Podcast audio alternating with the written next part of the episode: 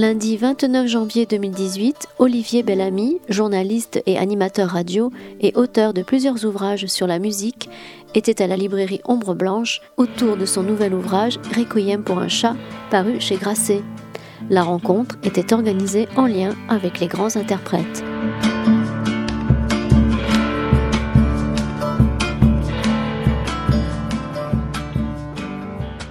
Bien, bonsoir. Euh, faute de responsable d'Ombre Blanche, mais je pense qu'Hélène va revenir dans un instant.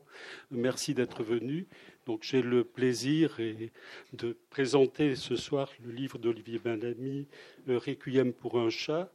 Euh, je rappelle que ce soir à 20h, Olivier Bellamy participe à un concert, je ne sais pas comment il faut dire, avec euh, Jean-Bernard Pommier autour de l'œuvre de Colette, avec des œuvres de Debussy, Ravel, Fauré, Poulenc. Et c'est donc à 20h à l'auditorium Saint-Pierre. Euh, c'est une rencontre peut-être deux mots avant et après on passera. Au je serai mieux, mieux habillé. Hein. oui, oui, voilà. C'est, c'est on appelle ça un concert lecture. C'est-à-dire que c'est Jean-Bernard Pommier qui a eu l'idée de, de ça. C'est quelqu'un que j'aime beaucoup. C'est un pianiste que, d'abord, que j'adore comme musicien et comme euh, personne, et qui m'a dit ça. Il m'a dit on devrait faire quelque chose autour de Colette. Alors, j'ai cherché, effectivement, j'ai trouvé des textes de Colette sur des musiciens, et on a fait comme ça. Ça a devenu, c'est venu très naturellement. Je lis les, les portraits de de Colette qui parle des musiciens de Forêt, de Ravel, et c'est parmi les plus belles pages de sa littérature quand elle parle musique, parce qu'elle plaçait la, musique vraiment très haut, elle était musicienne elle-même, et Jean Bernard joue des morceaux de Debussy, de Forêt, Ravel, et c'est quelque chose de très simple, et moi je trouve que souvent c'est les choses les plus simples, euh, quand c'est fait avec intégrité et avec le cœur, qui réussissent le mieux. Bien, de Colette à un chat, il n'y a qu'un pas. Et le livre donc vient de sortir, Requiem pour un chat. J'ai eu le plaisir de le lire puisqu'il vient juste de sortir avant sa parution. Et je dois dire que j'ai eu une petite crainte parce qu'à la page 120, 184, je lis Je ne veux parler qu'avec ceux qui ont un M dans leur nom. Je fuis donc les Éric, les Pierre, je m'appelle Pierre, le prénom, les Sylvie, les Sophie. Donc, euh, pardon, Olivier Bellamy, euh, mais. Mais donc tout ça pour poser la première question, c'est-à-dire que c'est un livre où il est constamment question, j'allais dire, de chiffres et de lettres. Alors commençons par les lettres. C'est la lettre M qui revient constamment. Vous vous en expliquez. Et pourquoi cet intérêt pour les lettres? C'est très bizarre. Euh, vous savez, on ne sait pas vraiment comment. En tout cas, les autres livres, j'ai vraiment eu l'idée, enfin, ou en tout cas, c'était conscient de le faire. Celui-là, je ne sais pas. Enfin, si je, je sais, mais il m'a été plutôt arraché plutôt que je l'ai vraiment écrit. C'est par rapport à. J'ai voulu l'écrire pour comme une autothérapie au moment de la maladie de, de ma chatte, Margot. Et je crois que. Euh, je ne sais pas si parmi vous, il y a des, des, amoureux des chats. Il y en a un à côté de vous, en tout cas. Comment? Ah, Il y en a un à côté de vous, donc ça... Mais il y a quelque chose euh, avec les chats qui est de l'ordre euh, presque du, du sacré ou du, ou du religieux, je dis religieux hors église, hein, hors confession, mais cette phrase de, de, Godard que j'adore, d'ailleurs que je mets dans, dans, le, dans le livre, avec les humains on communique, avec les, les animaux on communie. C'est de cet ordre-là, il y a quelque chose vraiment de très mystérieux. Ça ajoute quelque chose à la vie euh, la relation qu'on peut avoir avec un animal.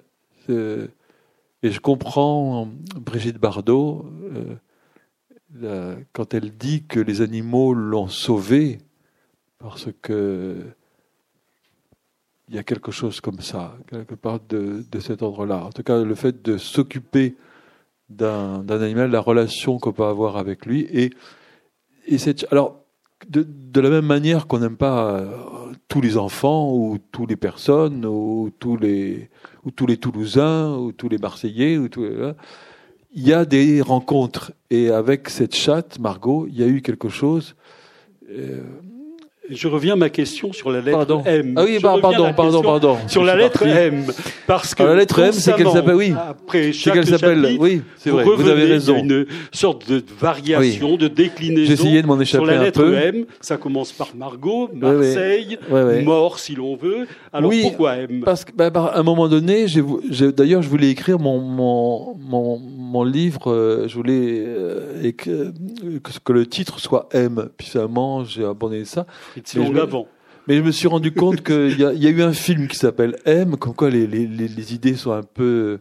Euh, c'est étrange comment les choses se, passent, les choses sont un peu dans l'air. J'ai rencontré Jean-François Kahn qui me dit je fais une encyclopédie. Je dis ah bon euh, sur quoi? Bah, Finalement je voulais faire une encyclopédie euh, générale. Puis finalement je vais me concentrer sur la lettre M. Je dis mais que, qu'est-ce que c'est que cette histoire? Il dit oui, oui, oui, pour moi c'est une lettre euh, maléfique. Alors, euh, euh, lui, son livre va s'appeler M la maudite, évidemment, avec une, astuce dans le dans le titre. Et, voilà, il y a plein de choses comme ça. Mais M, c'est une lettre assez, assez. D'abord, M, il y a, amour, on aime c'est la mort, c'est maman, c'est la lettre euh, c'est la lettre centrale, c'est la treizième lettre de l'alphabet, donc c'est c'est la lettre qui est pile au milieu de l'alphabet, c'est la lettre de Marseille, la ville où je suis né. Euh, enfin, il y avait tout un chose comme ça, donc tout a tourné. Donc j'ai un peu suivi cette intuition et le fait de faire ce, ce, livre qui est un peu le chat et maman et, et mon enfance, et c'est venu un peu à partir de ce jeu presque enfantin de, de la lettre M. Euh, Est-ce que je peux vous citer Le mot en M est le plus important, celui qui les contient tous et sans lequel il n'y a plus d'humanité, plus de civilisation, plus rien le mot mémoire, doublement pourvu, il y a deux M dans mémoire. Sans elle, ce petit livre s'évanouit et toutes les bibliothèques du monde entier sont englouties dans les néants. Oui, parce que je crois que vraiment, c'est à partir d'un certain moment, euh, alors de manière euh, un peu tragique, mais c'est toujours un peu ça, la, vie, hein, c'est que on sait que l'âge avançant, la mémoire devient plus prégnante. Au moment où justement euh, le spectre de, de, la perte de cette mémoire par une maladie terrible que nous, dont, nous connaissons le nom et qui nous fait frémir, euh, donc le, spectre de cette maladie se, se, dessine un peu et quelquefois, pour certains d'entre nous, on a dans notre famille des, des gens comme ça qui ont qui, sont atteints par cette maladie terrible, qui est d'autant plus terrible que la mémoire, c'est vraiment le trésor de l'humanité. Si vraiment on est, euh, on est euh, humain, c'est parce qu'on a cette, cette mémoire qui n'est pas seulement une mémoire des, des chiffres ou des lettres ou des dates, euh, mais les mémoires des poésies qu'on a apprises dans, dans, notre enfance, la mémoire des, des autres. Et, et le passé lointain revient euh, plus avec euh, avec l'âge. C'est quand même très très très très très étonnant. Alors le, le livre commence euh, à Marseille. Vous êtes né et il va y avoir plusieurs thèmes qui vont se rencontrer, se compléter. C'est Marseille, votre mère, votre chatte Margot, un ami qui est mort qui s'appelait Mehdi, donc tout cela fait une sorte de construction très musicale avec, comment dire, les compléments, les rencontres, les duos. Est-ce que c'est dans cet esprit que vous avez composé le livre? Je dis composé dans un sens musical. Ben, je pense que vous avez tout à fait raison. Il y a Mozart aussi. Mozart, bien sûr. Qui, alors c'est drôle parce que bon, il se trouve que ça commence par un M, donc euh, ouf. Et musicien préféré de votre chat et des chats. Que vous et, et des chats en, général. Tous ceux qui ont des chats peuvent le certifier que euh, Mozart avec les chats est quelque chose de particulier.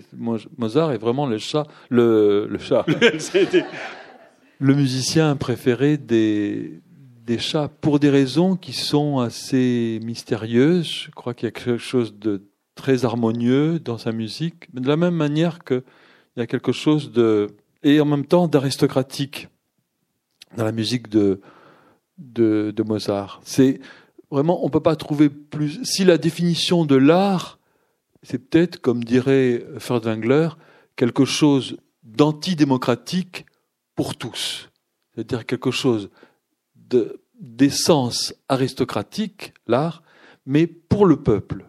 Et, ceux qui pensent que c'est pour une élite euh, se trompent,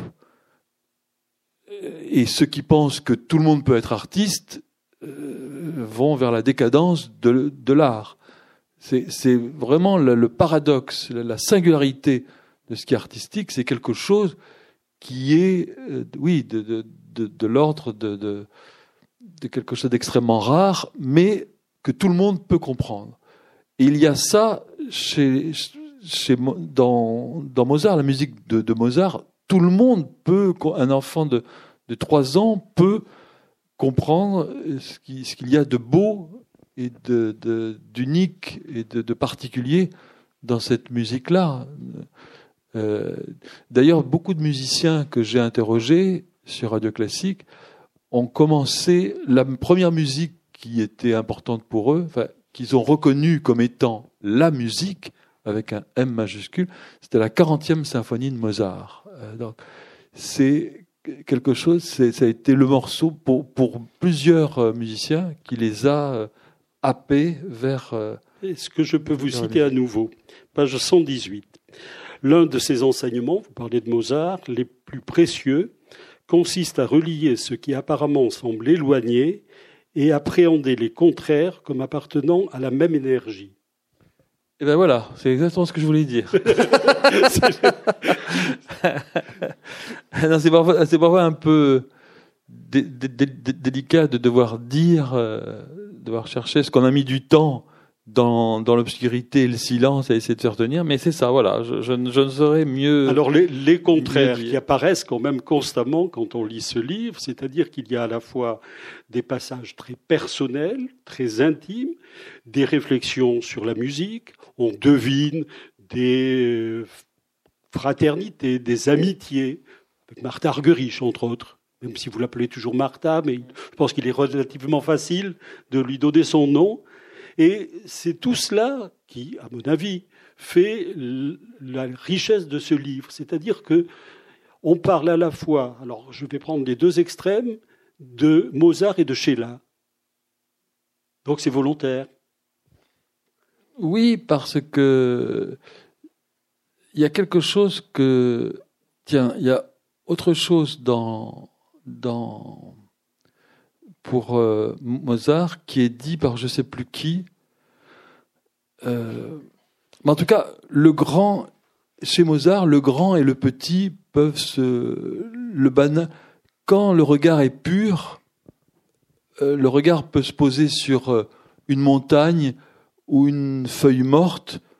Si le regard est pur et noble, la manière dont on les regarde et si, on se rend compte que tout est harmonieux, c'est-à-dire que euh, cette feuille morte insignifiante ou qui paraît est peut-être importante aussi, aussi importante que cette grande montagne, euh, parce que dans, notre, euh, pour l'harmonie de notre environnement, et si on a une attitude par rapport à la nature d'empathie, et, une sorte d'intégrité et, encore une fois de, de regard, de pas de volonté de domination ou de vouloir changer cette nature, mais plutôt de, de, de, de vouloir euh, vivre avec, au milieu d'elle, à côté, à côté d'elle, eh bien, le grand et le petit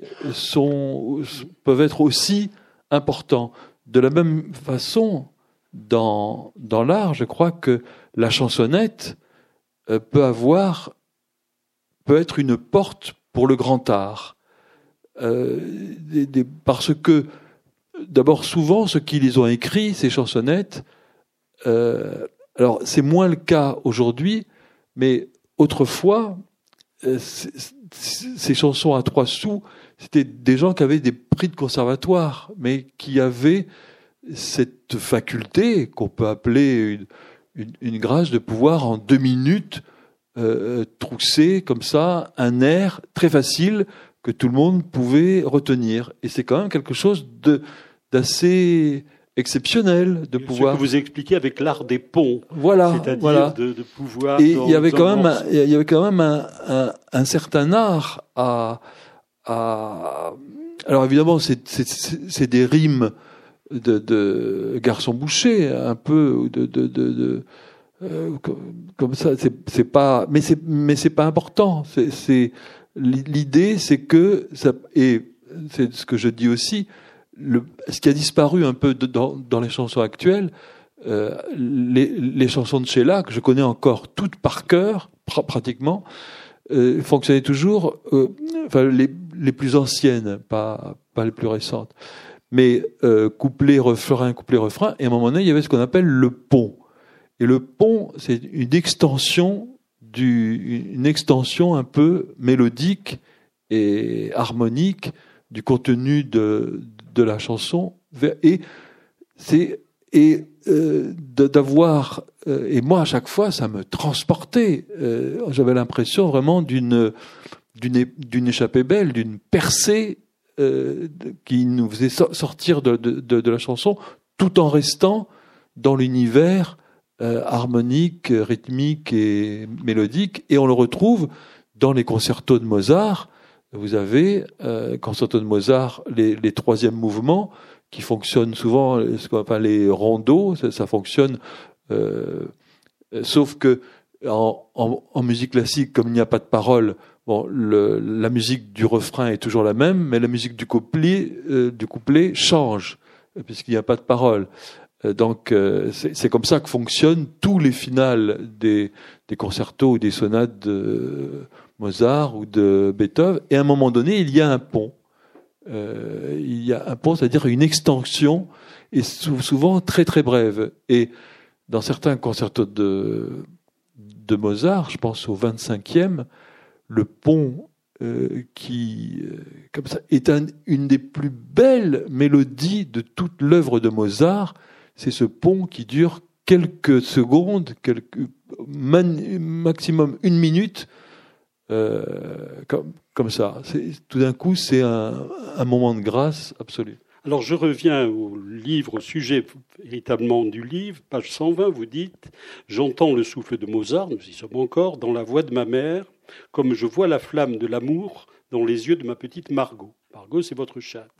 Or, on a l'impression que votre chatte, dès le début, vous l'aimez et petit à petit, vous la perdez, alors que votre mère, je caricature un petit peu, vous l'aviez perdue et vous vous remettez à l'aimer. Est-ce que je me trompe ou est-ce que c'est trop schématique euh, pour résumer le livre? Eh ben vous, vous avez tout à fait raison. J'avais pas vu les choses comme ça. Mais comme quoi, ça sert d'avoir des lecteurs. non.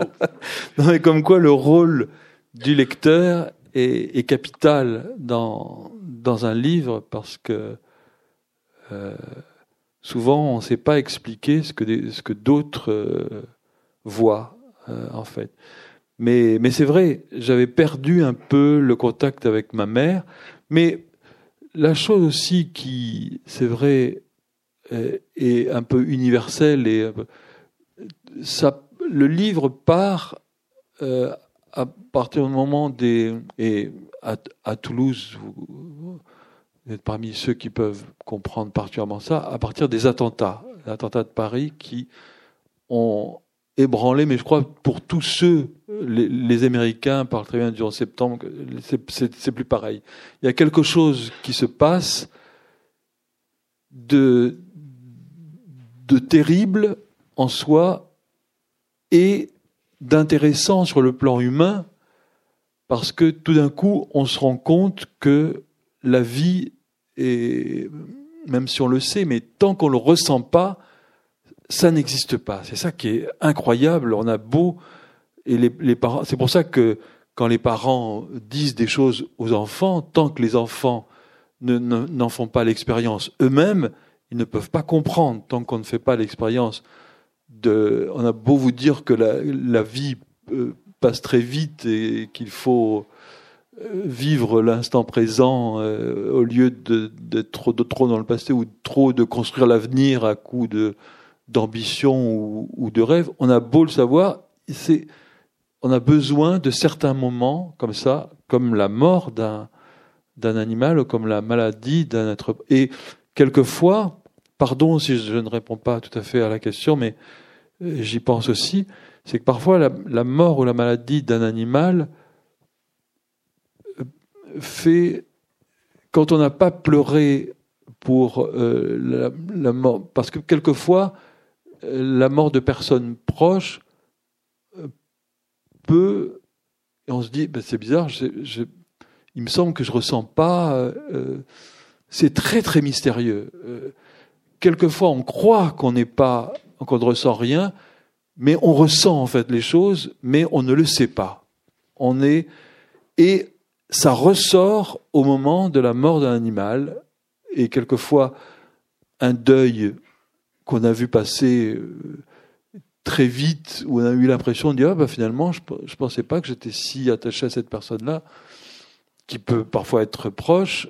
Eh bien ça ressort parce que au moment de la mort d'un animal c'est quelque chose de tellement c'est comme si on s'accordait euh, à ouvrir notre sensibilité alors que euh, la plupart du temps on essaie plutôt d'être toujours euh, fort et, de résister à ne pas tomber ni dans la euh, sentimentalité, ni dans le euh, ni dans la sensiblerie. C'est toujours des, des, des choses qu'on a un peu.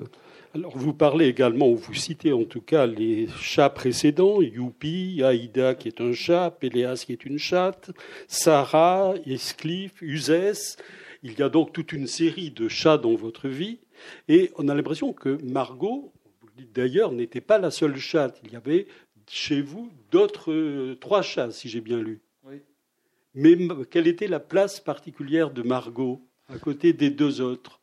Ah, C'est-à-dire que moi, je vis avec deux, deux autres personnes. On ah, vit en, vous avez communauté. Trois chats en commun. Chacun, euh, c'est pas chacun cherche son chat, c'est chacun a son, son chat. Donc les, les trois, les, même si chaque, chacun a son à son territoire. Les trois chats ont aussi leur euh, territoire, mais les, chats, comme c'est un animal euh, libre et vagabond, les, chats vont euh, partout.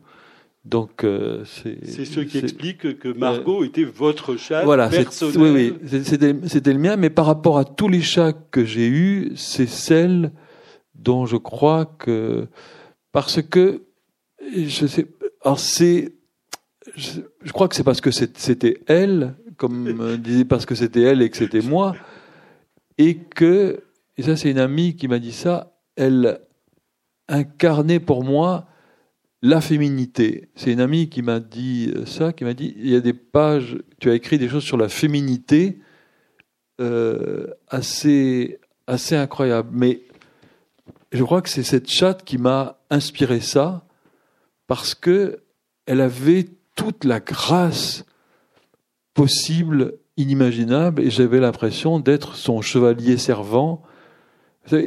Comme dans, ça me fait penser un petit peu, toute proportion gardée, hein, mais euh, comme le Petit Prince avec sa rose. Il me semble que j'avais un peu ce genre de rapport avec euh, ma chatte Margot. Je trouvais qu'elle était tellement délicate. Euh, comme ça, racé, que j'avais toujours l'impression d'être un gros lourdeau euh, à côté, à côté d'elle, comme un, comme un, comme un mari un peu paysan euh, qui est avec la, fille d'un, d'un roi, d'un, pays mystérieux. Alors, je vous cite à nouveau, page 215. L'amour, c'est peut-être la quantité d'incertitude sur l'autre qu'on est capable d'accepter. C'est pourquoi l'amour pour les chats est infini, car jamais ils ne perdent leur mystère. Oui, oui, oui. Ça, je suis d'accord. de mystère, de non-dit. Vous avez vécu avec une chatte, vous n'avez jamais compris exactement qui elle était, ou elle ne vous a peut-être pas tout dit. Oui. Et c'est la pudeur. Oui, et de, et de confiance aussi. Il y a, une sorte de, il y a une sorte de, de confiance. On peut s'aimer sans crainte avec un chat. Quand on a des enfants, j'imagine, pour une mère, on a toujours peur de faire des erreurs ou, euh, alors bon, on dit ah j'aurais dû faire ça, euh, etc. Quand on est avec euh, quelqu'un, on, on, reproche des, on reproche des, des, des choses à l'autre. Mais les chats, il y a quelque chose de... Ou alors on idéalise l'autre. Mais les chats, euh, comme la musique, c'est idéal. Ça, se prête. Enfin, d'abord un chat est, est toujours beau. Euh, on peut pas dire que que c'est laid. Euh, nous, nous sommes parfois terriblement lourds nous sommes parfois laids. Un chat qui vient de se réveiller, il n'y a rien de plus beau au monde. Je n'en dirais pas autant pour nous, les êtres humains. Alors, il y a une sorte de grâce comme ça, absolue, et, et, et qu'on, d'ailleurs qui est assez proche de, de, de la musique dans cette, cette légèreté, dans cette non-conscience de soi. Je crois que ce qui nous rend lourd, c'est que nous avons trop la conscience de, de nous. Ça nous alourdit, ça nous enlaidit. Alors pourtant, et là je cite toujours, chaque fois je pars d'une citation du livre, page 173, je suis né du drame, des mains qui s'agitent, des cris plus que de la petite musique et du silence. Je me sens bien quand on rit et quand on pleure, quand on tonne et qu'on s'embrasse après. Vous êtes né dans une famille avec euh, pied noir, enfin je, pied noir, à Marseille, et il y avait toute une vie très extériorisée, si je puis dire. Oui, c'est ça. Moi, dans, ma famille, j'ai toujours vu ça. Euh, c'est une famille très particulière, mais une famille euh, nombreuse. Du côté de ma mère, ils sont dix enfants et ils ont quitté le Maroc. Ils sont arrivés à, Marseille, et, bon, une famille nombreuse comme ça, donc avec le, le côté, le, Mistral en plus. Enfin, moi, j'ai toujours vu dans ma famille des cris, les gens qui se, qui se disputent. Mais c'est un peu Marseille aussi, euh, des, des gens qui se, qui simplement parlent, mais on a l'impression qu'ils s'engueulent, alors qu'ils font ce que simplement se, se, parler de manière un peu avec passion, quoi, avec vivacité, et, et quelquefois, même si à, à la radio, je pense que euh, c'est pas cette part-là de moi qui s'exprime, en tout cas, dans les rapports avec mes proches, souvent, euh, je suis souvent comme ça, c'est-à-dire que s'il y a quelque chose de, il y a, y a pas de, de poussière sous le tapis. Quelque chose qui me, et ça, je crois que je, je le tiens de, de, de, de, ma famille et de cette hérédité-là. C'est-à-dire que euh, on, va pas, il faut se dire les choses et s'engueuler, c'est, pas grave. Euh, s'engueuler, même violemment, c'est pas grave. D'abord, on s'embrasse, c'est une manière de de s'aimer, mais il n'y a rien de pire, je pense, que de ne pas dire. Parce que d'abord, ça, ça fait, ça fait, ça fait, c'est pire, je pense. Ça fait des ulcères à, l'estomac, etc. Alors, parmi les noms que vous citez, en dehors de musiciens, on y reviendra dans un instant, il y a Marcel Proust et Marcel Pagnol. M et P, on sait que ce sont des lettres qui vous intéressent, vous le dites à plusieurs moments, mais euh, la rencontre Marcel Proust, Marcel Pagnol peut surprendre et peut-être elle explique ce que vous êtes véritablement. Probablement. Mais vous, avez, remarqué qu'il y a Marseille-Paris, Marcel Pagnol, Marcel Proust, et il y a Maman-Papa aussi. euh, la mazurka et la polonaise, euh, quand on aime Chopin, etc. Enfin, il y a plein de, comme ça de, de choses MP. Euh, comme ça, mais c'est assez drôle. Tout ce qui profère P est masculin, rude, ce qui murmure M est féminin, ondoyant. Péléa, c'est Mélisande. Revenons Marcel Proust. Mon, mon grand-père s'appelait Paul, ma grand-mère Marguerite. C'est aussi un, chose comme ça. Oui, oui, Dépendant des deux lettres. Ah oui, oui, oui, vraiment. Et mais bon. Marcel Pagnol, on peut comprendre, c'est Marseille. Oui, voilà. Et j'ai toujours une, passion pour, les films de Marcel Pagnol. Mais ce qui fait aussi que j'ai idéalisé cette ville, Marseille, que j'ai quittée tôt. Et souvent, j'ai envie d'y revenir, mais je me dis que probablement que j'ai complètement rêvé euh, cette ville et j'ai un peu peur de, parce que je me dis tiens j'irai bien ou je très bien un petit appartement pour pour y aller de de, de temps en temps pour euh, et mais je, j'hésite encore je me dis que que c'est une erreur c'est peut-être une peut-être pas hein, mais peut-être que je me dis que c'est une erreur parce que c'est c'est complètement fantasmé dans mon dans dans ma tête et que c'est pas réel. Et en tout cas, c'est euh, surtout avec les films de Marcel Pagnol, parce que mes souvenirs, j'en ai très peu. Donc j'ai retrouvé tout le génie marseillais, toute l'âme marseillaise dans les, les, films de Marcel Pagnol. Et je pense que si j'y allais et que je ne retrouvais pas euh, euh Marius, Honorine, euh, Fanny et Monsieur Brun et tout ça, je serais extrêmement déçu. Mais Marcel Proust, donc, euh, il, y a ce travail sur la mémoire que vous faites, les Madeleines dans votre émission euh, Passion classique. Et on a l'impression qu'il y a aussi chez vous ce côté-là de, euh, comment dire, de nostalgie d'un temps qui est passé et d'une grande littérature. Ah, c'est mon, c'est mon écrivain préféré, définitivement. Dès que j'ai ouvert le livre, j'ai tout de suite vu que c'était euh,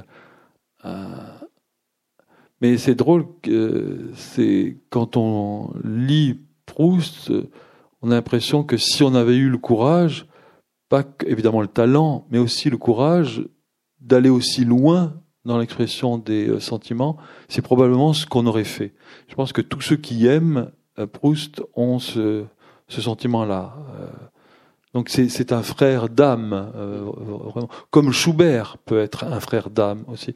Moi, je, vraiment, je rapproche souvent Schubert de, Proust parce que il y a, aussi le temps. Le temps est, essentiel chez Schubert. Ces digressions, euh, ces, très grandes digressions où entre l'instant et, la grande durée, tout, tout, tout se confond, c'est extrêmement proche.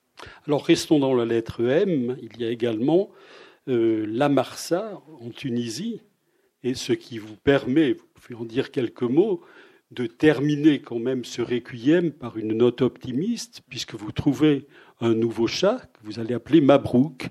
Donc, euh, quelle est cette rencontre en Tunisie? J'étais sûr que personne ne pourrait jamais remplacer, mais c'est vraiment comme, comme, comme, une histoire d'amour. Hein. Euh, d'ailleurs, écoutant euh, certaines chansons de d'Edith Piaf, vous savez quand elle dit toi t'es le premier, toi t'es le dernier, je ressens vraiment ça pour. Euh, j'étais sûr que euh, je pourrais plus avoir de chat après Margot, c'était pas pas possible. Et quelqu'un euh, m'a apporté une petite boule de poils euh, blanche et j'ai mis trois jours. Alors le fait de, de trois jours, il y a quelque chose d'extrêmement religieux, enfin de, fortement connoté, euh, de très symbolique. Mais le troisième jour, j'ai enfin, les, les, deux jours, je dis c'est pas possible, et le troisième jour, vraiment, je suis tombé amoureux de. Alors il y a tout un récit dans le dernier chapitre. Voilà. C'est le retour en avion de manière clandestine avec Mabrouk, qui ne porte pas encore son nom dans le sac, dirait un film d'Hitchcock. Quoi. Ah oui, et puis là, tout, tout est vrai. Hein. Tout, est, tout est vrai, j'ai pratiquement... Le passager clandestin. Ah oui, oui, oui. C'est exactement ce qui s'est euh, passé. Euh, euh, évidemment, il y a, y a, quand, quand on raconte, c'est on a forcément un focus sur, sur, sur, les choses. La littérature, c'est pas tout à fait la, la réalité. Mais dans, dans les faits, c'est exactement, c'est exactement ce qui s'est passé. Et ça m'amusait de finir comme comme un thriller quoi comme un film comme un truc d'anticipation. à le temps ah oui oui oui, oui c'est comme ça. passera la voilà voilà ce qui va barrière mais c'est c'est ce que j'ai ressenti exactement. Alors la, la, la, conclusion je cite quand même je prends le plaisir de citer vers la fin parce que c'est un petit peu la, tous les thèmes qui ont été déclinés dans le livre se retrouvent à la fin et vous dites, je résume un petit peu, je prends conscience que mon chaton ressemble très pour trait à ma mère. Il me rappelle aussi moi, enfant. Dans les larges coussins roses de ses pattes puissantes, je revois les pieds de Mehdi, un ami qui est mort. Quand il se cache et que je le cherche en vain, c'est alors la malicieuse Margot qu'il fait miraculeusement renaître. Mon diable de félin est si multiple dans ses comportements qu'il porte en lui le souvenir de ce que j'ai j'aime et qui ont disparu. Oui, mais ça c'est vrai. Euh, Conclusion euh, superbe. Oui, mais euh, j'ai eu, du mal à la, à, la, trouver parce que je ne savais pas comment finir et c'est venu un peu comme ça. à un moment donné, j'ai vu que mon chat ressemblait. Le, le, truc, c'est que ça suit en, parallèle la maladie de, ma mère et la maladie de mon chat. Dieu merci, ma mère, euh, c'était moins grave, mais euh, ils ont été soignés avec la même molécule, avec de la cortisone, et, et c'est à un moment donné, donc le nouveau chat, je l'ai vu prendre une, une, une, paire de chaussettes sur, sur, sur mon lit, puis d'un air, vous savez, les chats, parfois, ils sont très, très décidés, et j'ai dit, euh, il me faisait vraiment penser à ma mère, ma mère quelqu'un d'assez courageux, d'assez comme ça volontaire, euh, tout en étant très sensible. Mais euh, tout d'un coup, j'ai vu ça et ça m'a paru une évidence que les, les que, que, que, que, les chats. Mais c'est donc c'est à la fois vrai et, et pas vrai. Ils portent tout ce qu'on aime. L'amour qu'on leur donne est un amour véritable, et l'amour, c'est à la fois le reflet de tous les gens qu'on aime, mais il y a en plus aussi une chose unique,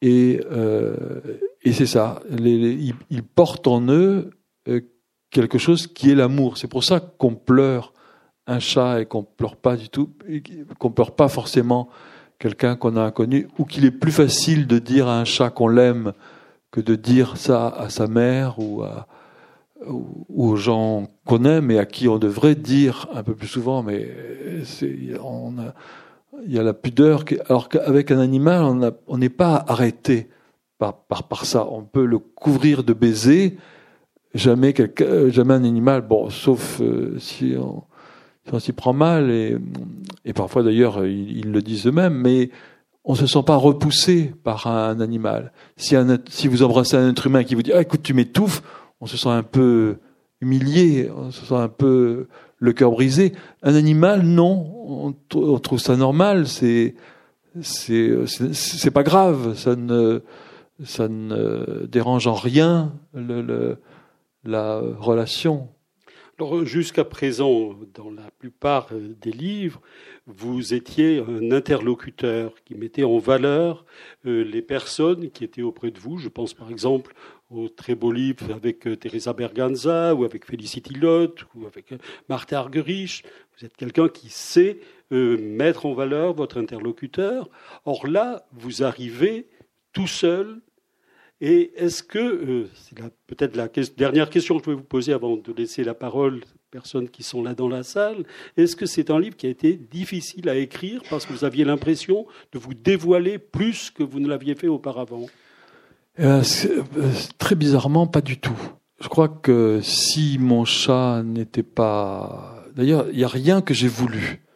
S'il n'y avait pas eu quelque chose avec Martha, si j'étais pas tombé amoureux de Martha Argerich et qu'elle m'avait pas accepté, euh, je crois que j'aurais jamais écrit le livre et j'aurais jamais peut-être même écrit aucun livre euh, parce que je, sacralisais la littérature de manière.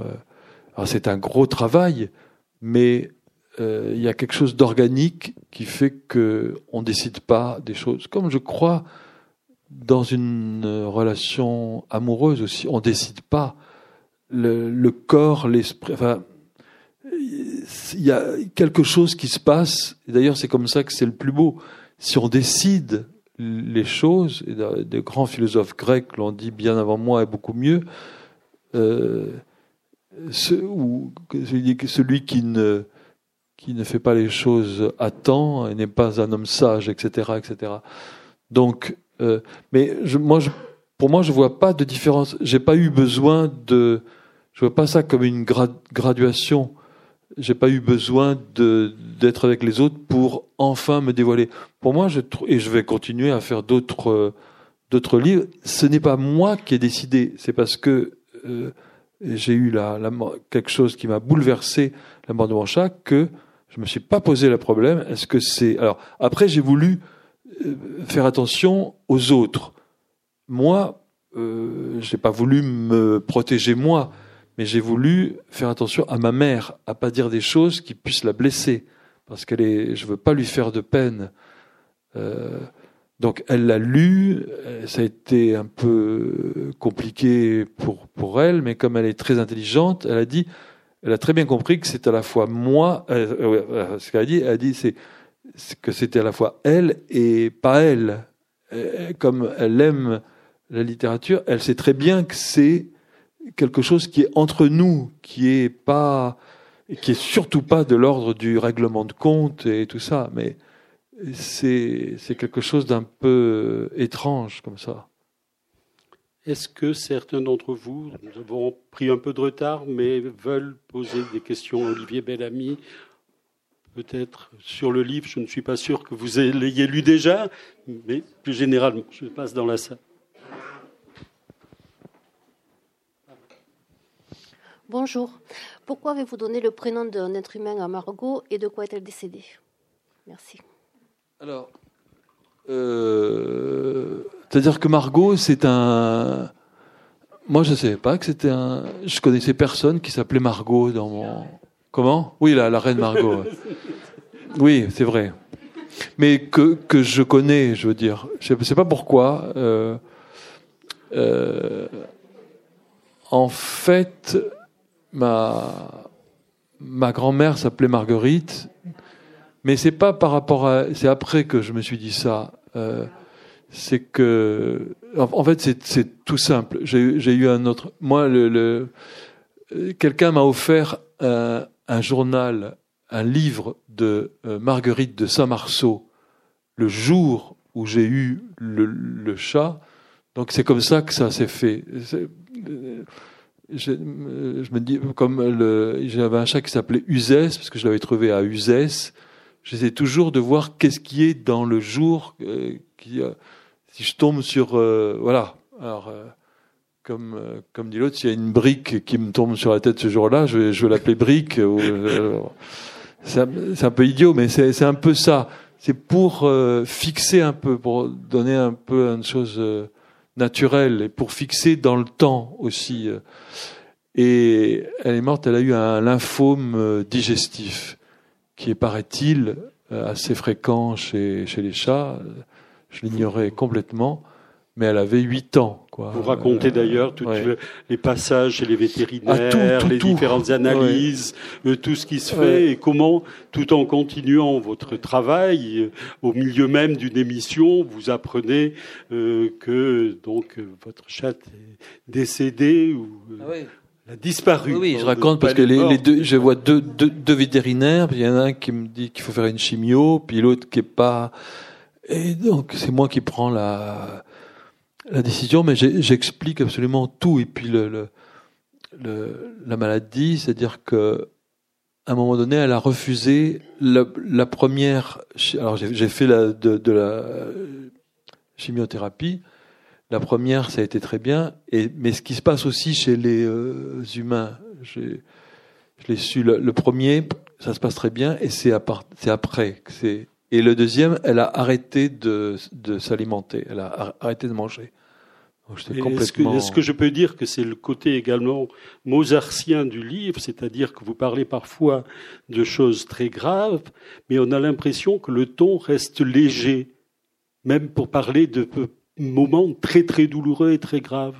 Alors c'est merci parce qu'il n'y a rien qui peut me faire plus euh, plaisir, même si j'ai pas voulu euh, faire ça. Je crois que c'est je crois que c'est une sorte d'idéal. Enfin, il y a quelque chose dans, dans Mozart qui m'a qui m'a troublé. C'est pourquoi c'est pour ça qu'il y a aussi un chapitre qui lui est consacré. C'est que Mozart a perdu euh, un petit oiseau, un étourneau, et cet étourneau, il lui a euh, dans son 17e concerto pour piano, le concerto en sol majeur, dans le troisième mouvement, il reproduit le, chant de, ce de cet, de, autono. Donc c'est comme un comme un collègue. Et puis qui, voilà auquel il rend hommage. Et puis et, il meurt et il meurt et je me suis en, plongeant dans sa correspondance et dans sa me suis rendu compte que c'était juste une semaine après la mort de son père.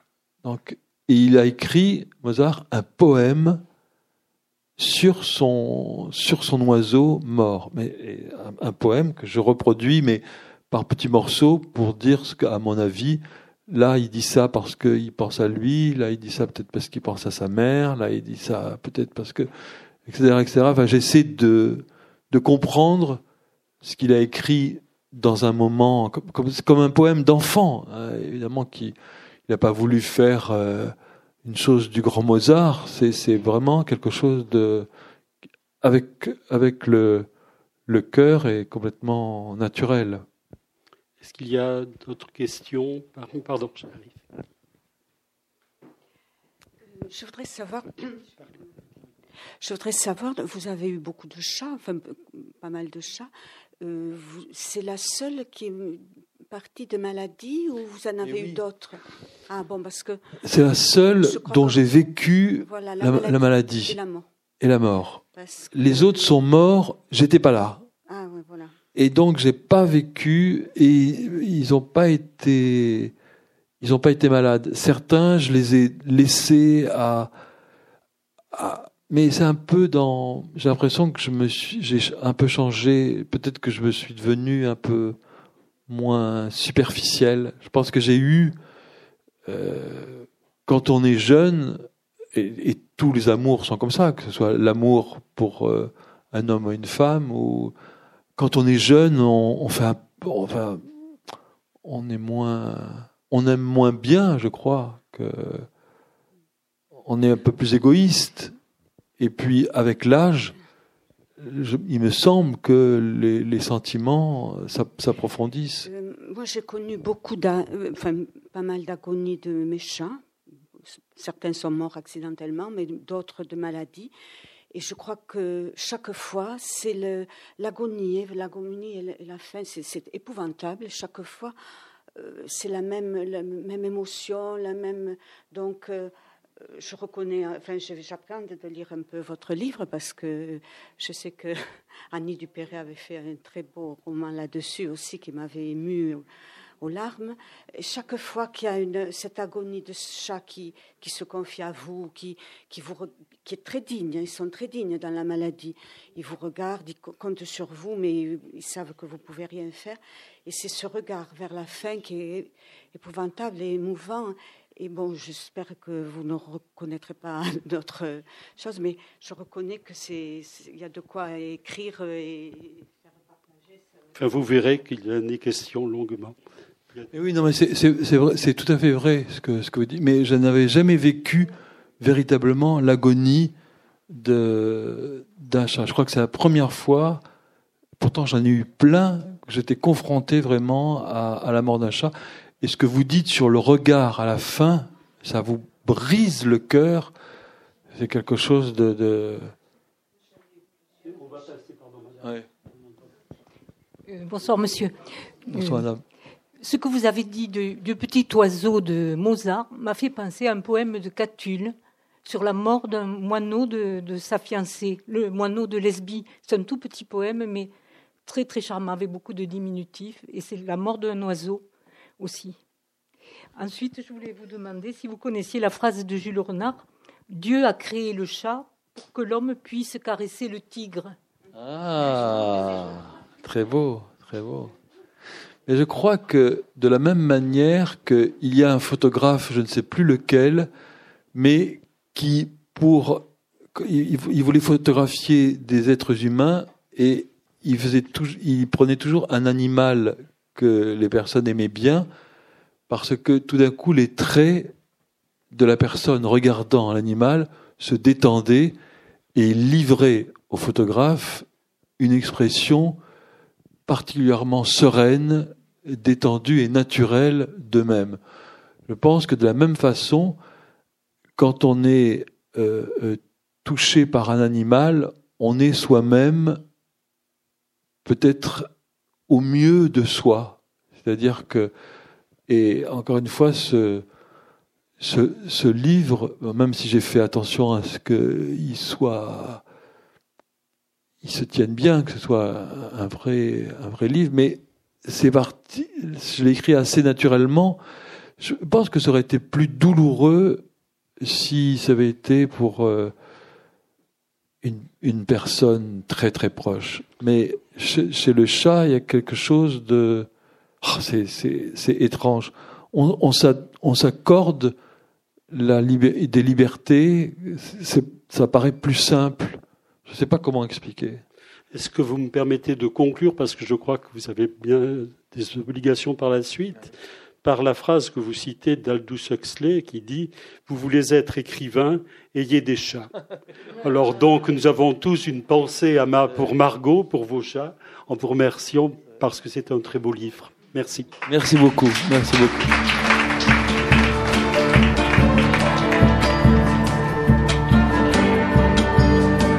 vous avez pu écouter une rencontre avec Olivier Bellamy pour son livre Requiem pour un chat, édition Grasset, enregistré le 29 janvier 2018 à la librairie Ombre Blanche.